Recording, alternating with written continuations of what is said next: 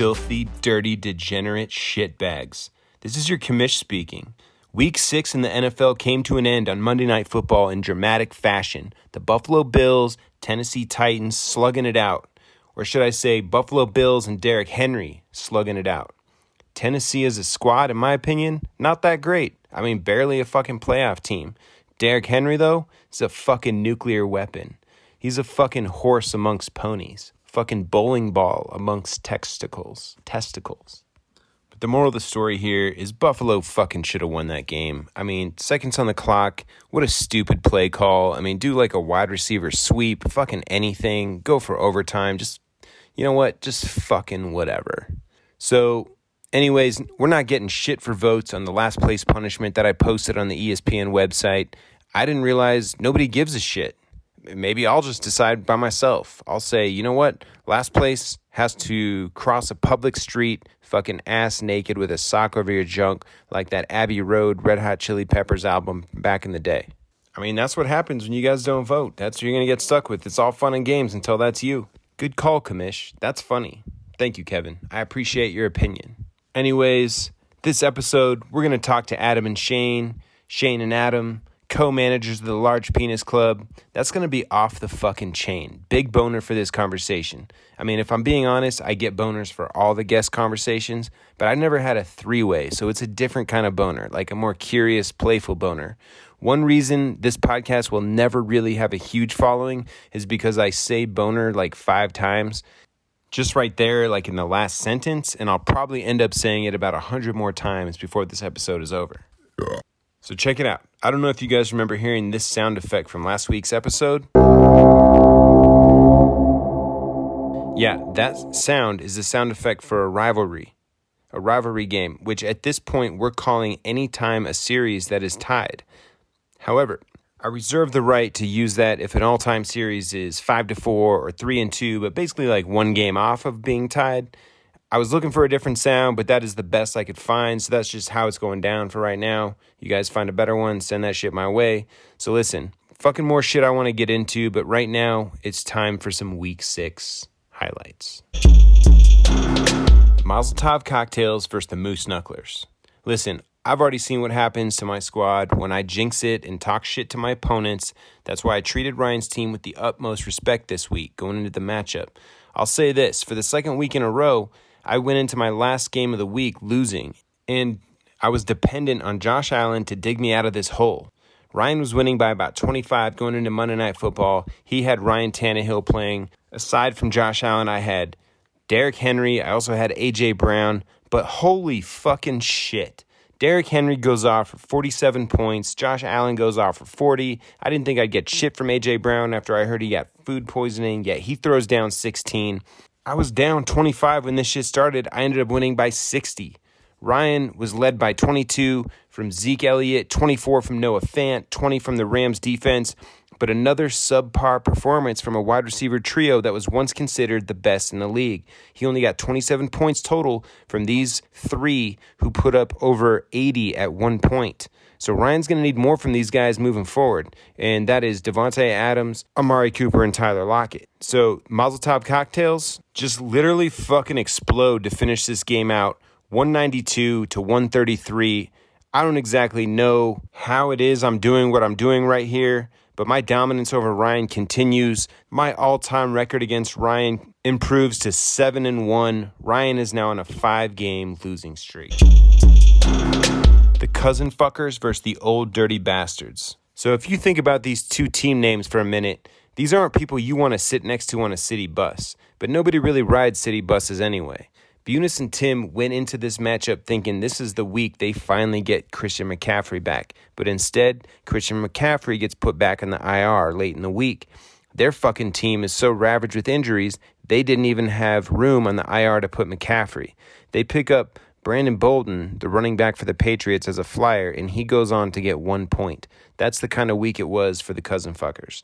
The rest of their squad didn't do terrible. Darrell Henderson, 28, Diontae Johnson, 19, Zach Ertz, 13, now a member of the Arizona Cardinals.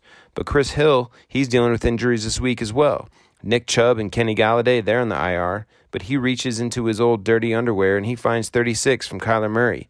24 from the waiver pickup Alex Collins, 15 from Hockenson, 14 from Emmanuel Sanders, and 18 from the Arizona D. The cousin fuckers, they've been milking every last bit of gold from the GOAT, Tom Brady. They only managed to get 25 this week from him. The final score here 140 to 120. Cousin fuckers, 3 and 3.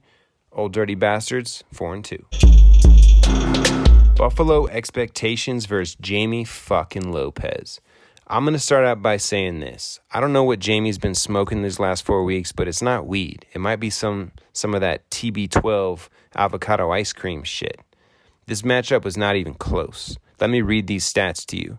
Dak Prescott 40, Kareem Hunt 14, James Robinson 22, CeeDee Lamb 37, Antonio Brown 24, Josh Jacobs 18, Rick Seals Jones 15, Indiana defense 14. Just it's just fucking ridiculous.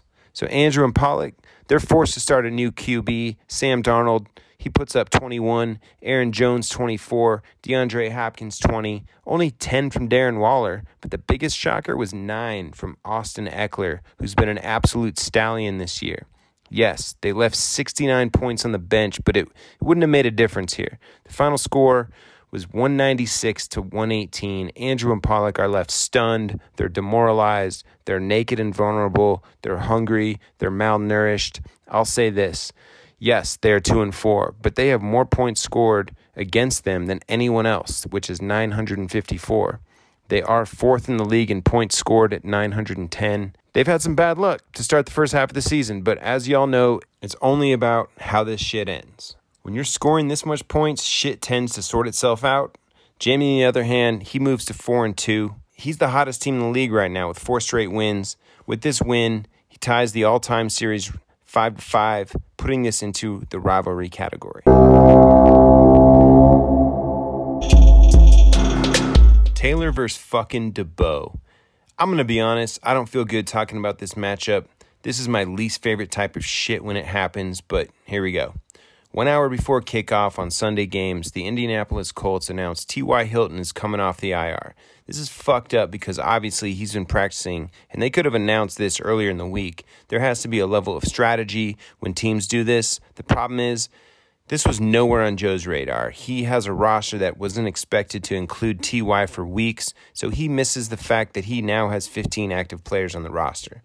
Deebo, he then proceeds to have one of his best games of the season. He gets 38 from Jonathan Taylor, 30 from AR 12, 20 from D'Andre Swift, 24 from the Bears rookie he just scooped up off of waivers. Taylor, on the other hand, he didn't get much from Lamar this week, but 35 from Fournette, 24 from Stefon Diggs, 20 from Gesicki, only 6 from Terry McLaurin, but Joe puts up 160, Taylor 157. The problem here is with 15 active players on the roster, that's a violation of league rules. Punishment would be to forfeit the points of the guy that played for T.Y. Hilton. However, there is no way to know who that would be, so then it defaults to the lowest amount of points scored from the same position. So that turned out to be 11 from DK Metcalf. These points come off the board. They change the outcome of the game. Debo now falls to 1 and 5. Taylor's 4 and 2. I know we have these rules in place to prevent hoarding players, but shit like this just seems like it should be more like the exception than the rule. I don't know. I don't know what the answer is at this point. Not a feel good win for Taylor. Debo falls deeper to the bottom of the league. Radke versus Justin. Rivalry game, as these two motherfuckers are 2 and 2 all time. We discussed this with Radke last week and then Justin the week before. They didn't want to ruin their Sunday by watching these games together. Here's what fucking happened. Radke shot out 33 from Mahomes, 10 from Chase Edmonds, 6 from Antonio Gibson, 7 from Tee Higgins, only 7 from Hollywood Brown, 17 from Mark Andrews, Justin goes ahead. He shoots out 30 from Jalen Hurts, 16 from Chuba Hubbard, 22 from Tyreek, 14 from Justin Jefferson. So Justin goes on to win this fucking matchup 125 to 106. He's tied for second place at 4 and 2. Radke's streak of 6 wins dating back to last season is broken, but he's still in first at 5 and 1.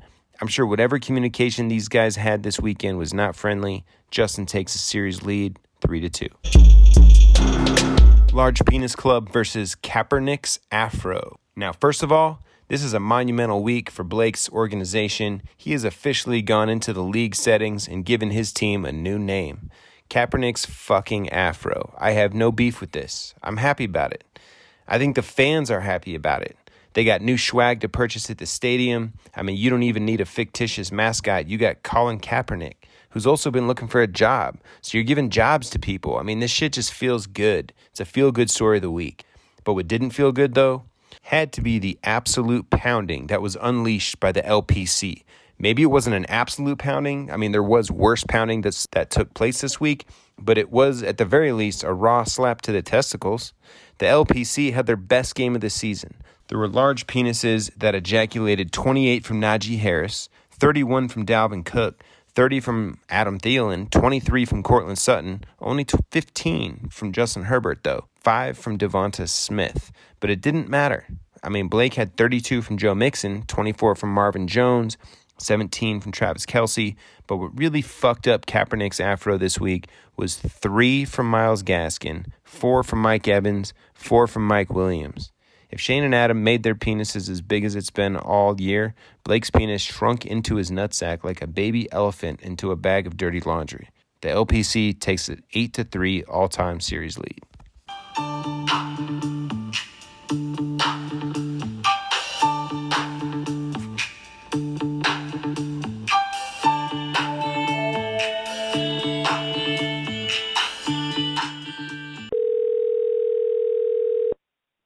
Dudes, what is up? I got Shane and Adam here. You guys are the first co-managers on here at the same time. This is gonna be fucking dope. Shane, we just found out this is your fucking birthday, man. Happy fucking birthday. That's right, man. Thanks, buddy. Appreciate it. Yeah, it's over 19. Today's the day. Dude, fucking fantastic. Um, dude, real quick, I heard that recently you lost your phone after bottomless mimosas at brunch with Adam. Uh, did you get that Yeah. shit all sorted out? No, it wasn't even recently. It was like a good week and a half ago now. It's been a day. Yeah, just- they sent me the phone back finally after like a week and a half or a week, and it they didn't send a sim sim card, so it's useless. I can't do text or calls on it. Dude. I'm just, How fucking annoying is that, dude? But uh yeah, and then my work phone, my backup phone, it's like it's an iPhone, but it's like from before they even started numbering the things, like iPhone X42 or something. oh my gosh, dude. Steve Jobs Christ, actually handcrafted that iPhone himself. man. Fuck, man. Well, I mean, hopefully you get back in the game here soon with your phone, man. I know how that feels. It's like being naked and vulnerable. I know it's brutal. All right, so we got some shit to sort out. I'll just get this going. Last year at this time, you guys were four and two. You guys had scored 966 points, and this year you're two and four, and you scored 831. Obviously, this has to be a sore subject, but I'm just going to read to the read to you guys the roster that you had a year ago. Right now, you had Huh. Russell Wilson, you had Aaron Jones, Dalvin Cook, Todd Gurley, Cooper Kupp, Deebo Samuel, Hollywood Brown, and Jared Cook. But now I'm going to read some names off your roster right now. Najee Harris, Dalvin Cook, Clyde edwards hilaire Adam Thielen, Courtland Sutton, Devonta Smith, Jared Cook again, and of course Justin Herbert. Dude, so why is this roster two and four and that one was four and two?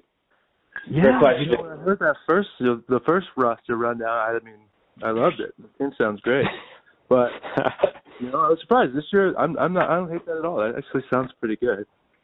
I think it's been a slow start. I think we are climbing back finally in the total points scored column over the last two or three weeks, and the wins and losses. They'll, you know, it's hit or miss. That's a little bit of luck there. It falls however it will. But yeah, um, literally. I don't know. It's uh, at two and five, we got to start putting some W's down, or else we're in serious trouble. But I am actually think we're in a good spot to do it. Okay. Yeah, I would have second that to some extent. I think, I mean, it's fantasy. You never really know what's going to happen. We had a couple slow starters. We had a couple, like Dalvin Cook has already been missed a couple games or been kind of questionable for a couple games, and that's kind of our big horse.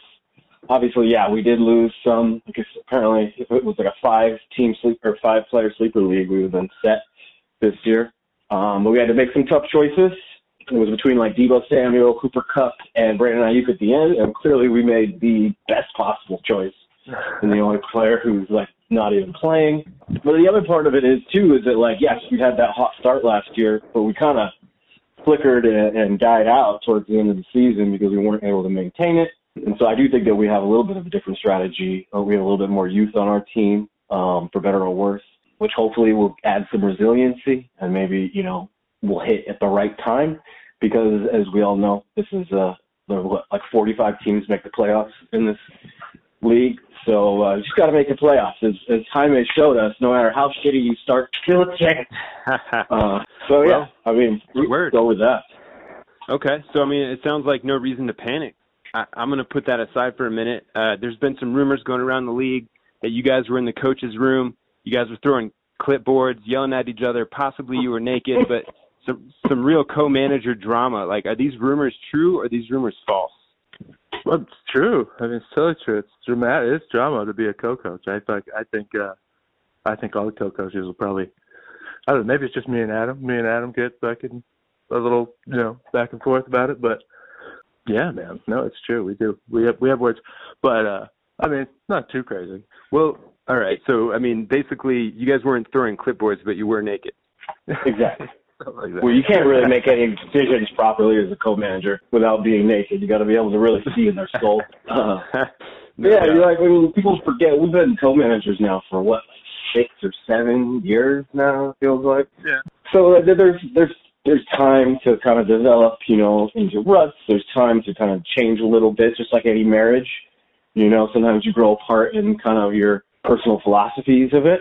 And yeah, there's a reason why we're on a conference call right now because we can't look each other in the face currently. Just kidding.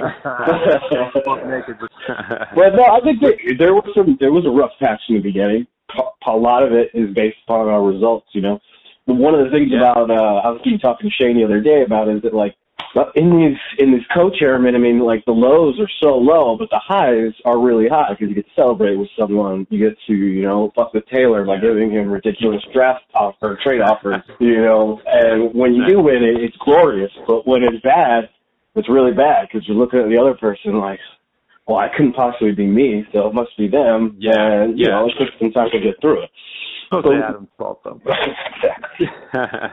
Where so would you guys confirm like the hardest part about being a co-manager is like just basically setting the lineup and being on the same page with that?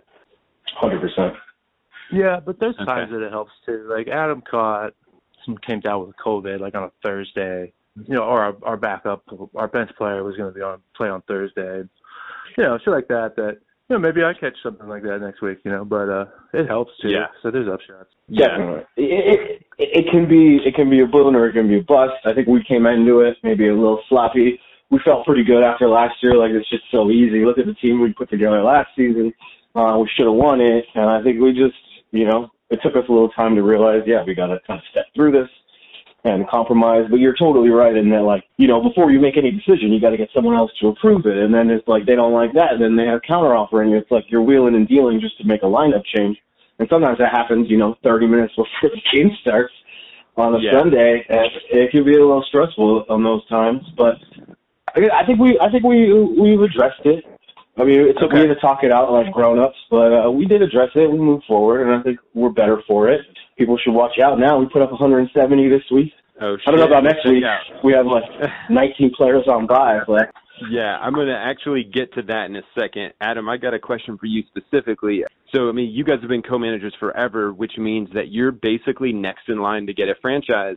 Uh, and we could possibly see some turnover this year. You know, some guys haven't been as stoked about the direction of the league, financially speaking. But, you know, if a team came available, I mean, would you jump at the opportunity to have your own squad? Or, you know, would you stay 50-50 like you are now? I mean, let me put it this way. If you're an offensive coordinator, would you take a head coaching job if it becomes available, or are you trying to win a championship with this organization?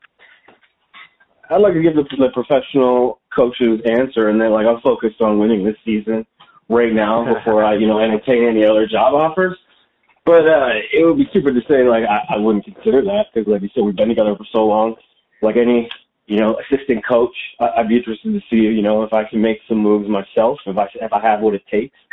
Um, so I wouldn't be afraid of that opportunity. So I'd have to like seriously consider it. Okay. What was that? That would be a complete betrayal to me.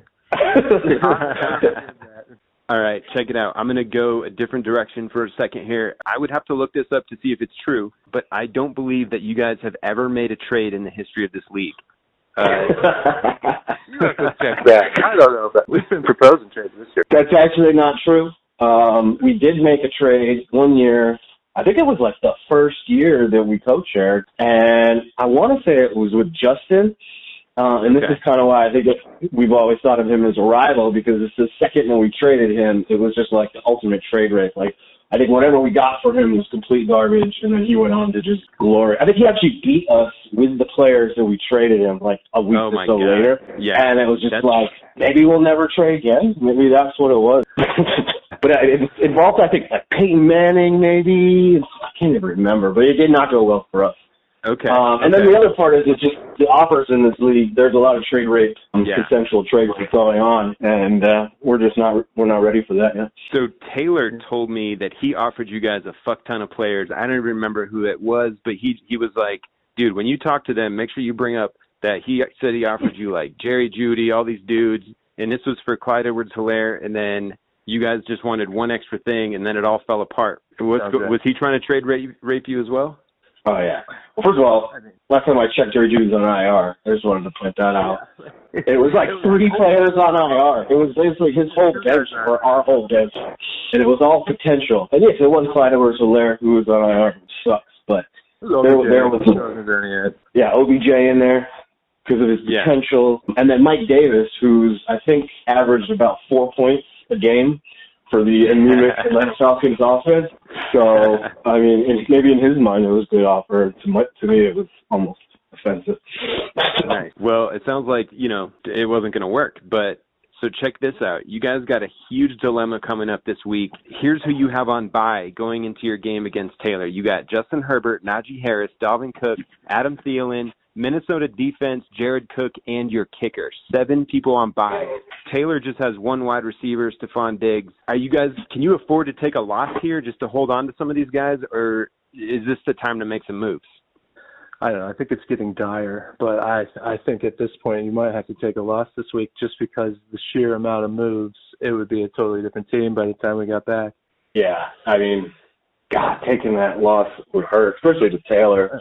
But uh we I even tried playing with our bench today, and between that and all the IR positions that we have, it just does not look good. I think that we could make like some of those things we have. We were streaming that Vikings defense. We streamed that kicker to replace our broken kicker. We were streaming a tight end to replace our tight end. So we I think most of them. We haven't Big. really talked about this yet. You guys might see one of those knockdown, drag out fights. Yeah, exactly. Get a glimpse behind the curtain right now. But yeah, we're gonna have to do some soul searching on that. So it sounds like, despite all this, you're not willing to take any bullshit trade offers. Like you'll take a loss before you take a bullshit trade offer. But I mean, should people start throwing some stuff at you just in case? Oh, Yeah. we're always we're always entertaining offers. Counter Something. trade, counter offer. We don't love it. Yeah. The only team that hasn't accepted a trade. I feel there's not a ton of trades. There's a lot Yeah, of there's- No, there's not a lot of trades in this league, and and it turns out I was wrong. You guys pulled out some history on me today. Like I, I mean, so that's pretty dope. You guys, you, you guys did have a trade, and it actually makes sense why you guys haven't had many trades after that. If you got raped, but I don't know. You could argue that if there was a time for you guys to make a trade, it could be right now if the right offer Mm. comes your way. The right offer comes our way. We're up. We've actually, it should be noted, we've actually sent a few offers out in the last week or two um, in response. So we actually discussed this amongst ourselves in our reconciliation se- our reconciliation session that uh, maybe we should entertain some trades. So we did actually offer Taylor a counter trade, which he like sent us like a two page essay and laughed at us and reminded us that we were last place in the league. But then we offered a couple other Damn. trades out, which were quickly quickly uh, turned down. But we're still still in the market, and, and nothing. I guess I guess that nobody's untouchable really if the right offer comes along. All right, let me sum this up. I mean, even if you guys started off a little rough, dude, you guys are still currently third all-time wins list. Chris Hill headed the pack 56, Justin 54, but you guys are right there at 51. So you guys got a winning history going on. It sounds like it's Shane's birthday. He needs to get some drinking in. Waiver claims clear tonight, so you guys have to talk some serious fucking strategy here. I won't keep you. Good luck getting your shit together.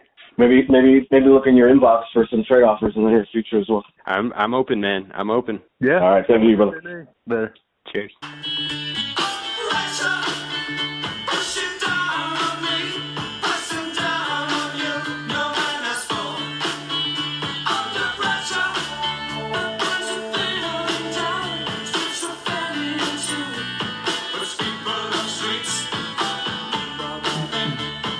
All right, that was good shit from Shane and Adam. They got some big decisions to make tonight. I mean, when you got seven people to replace on bye week, who do you take as number one with your waiver claims? They clearly don't want to take a loss from Taylor, but they got to seriously consider some trades. They do have a solid looking roster, but nobody wants to be two and five. I mean, like my boys Freddie Mercury and David Bowie put it, they're under pressure. Well, let's see what's coming our way in week seven. LPC versus Forgiven Fournette, Taylor's new squad name. We already talked a bit about this one. Taylor could be firing in all cylinders here, minus Stefon Diggs, and we'll see if he ends up starting JD McKissic. The real question here is what the fuck are Shane and Adam gonna do? You can only do so much with waivers. Who are you going to drop? What kind of trade offers are they going to get? Will they lower the trade value standards to get just to get a win this week? I'll put this out there. I mean, after our conversation, I did offer AJ Brown for Adam Thielen straight up. We'll see if they actually take that. They traditionally don't take risk on trades, but can they afford to be 2 and 5? That's the fucking question here. By the way, Taylor leads the all-time series 4 to 3. Riot Punch versus Kaepernick's Afro. Radke's coming off his first loss of the season. He's 5 and 1. Blake's coming off his first game with a new team name. He's 3 and 3. Despite being 5 and 1, Radke has scored 875 points this year. Blake, he's at 896. Blake has taken the second most points against him at 940. Radke has only taken 719 points against him. Nobody else is even in the 700s for points against. But when you see stats like this, it seems like they're due to correct themselves. But now let's factor in bye week. This week, Blake has four guys out on bye Trevor Lawrence, Marvin Jones, Mike Williams, and his kicker. Radke has nobody on bye. What players will Blake pull out of his afro this week? Oh, and by the way, the all time series here is tied 2 to 2. Got the Danimals versus the Buffalo Expectations. Andrew and Pollock, they got four players on bye this week. The Buffalo D, their kicker, Chase Claypool, but most notably, Austin fucking Ekeler. Debo has nobody on bye. What the fuck are Andrew and Pollock gonna do here? Are they gonna ride it out with Sam Darnold at QB? Are they going to drop the Buffalo defense? They have a solid squad on paper, just like the LPC, but can they afford to drop to 2 and 5? Could they be looking to make a trade this week? All I know is when they line up in the trenches this week, they're staring at a team that has been punched in the mouth a lot this season. A squad that got fucked on some shit last week.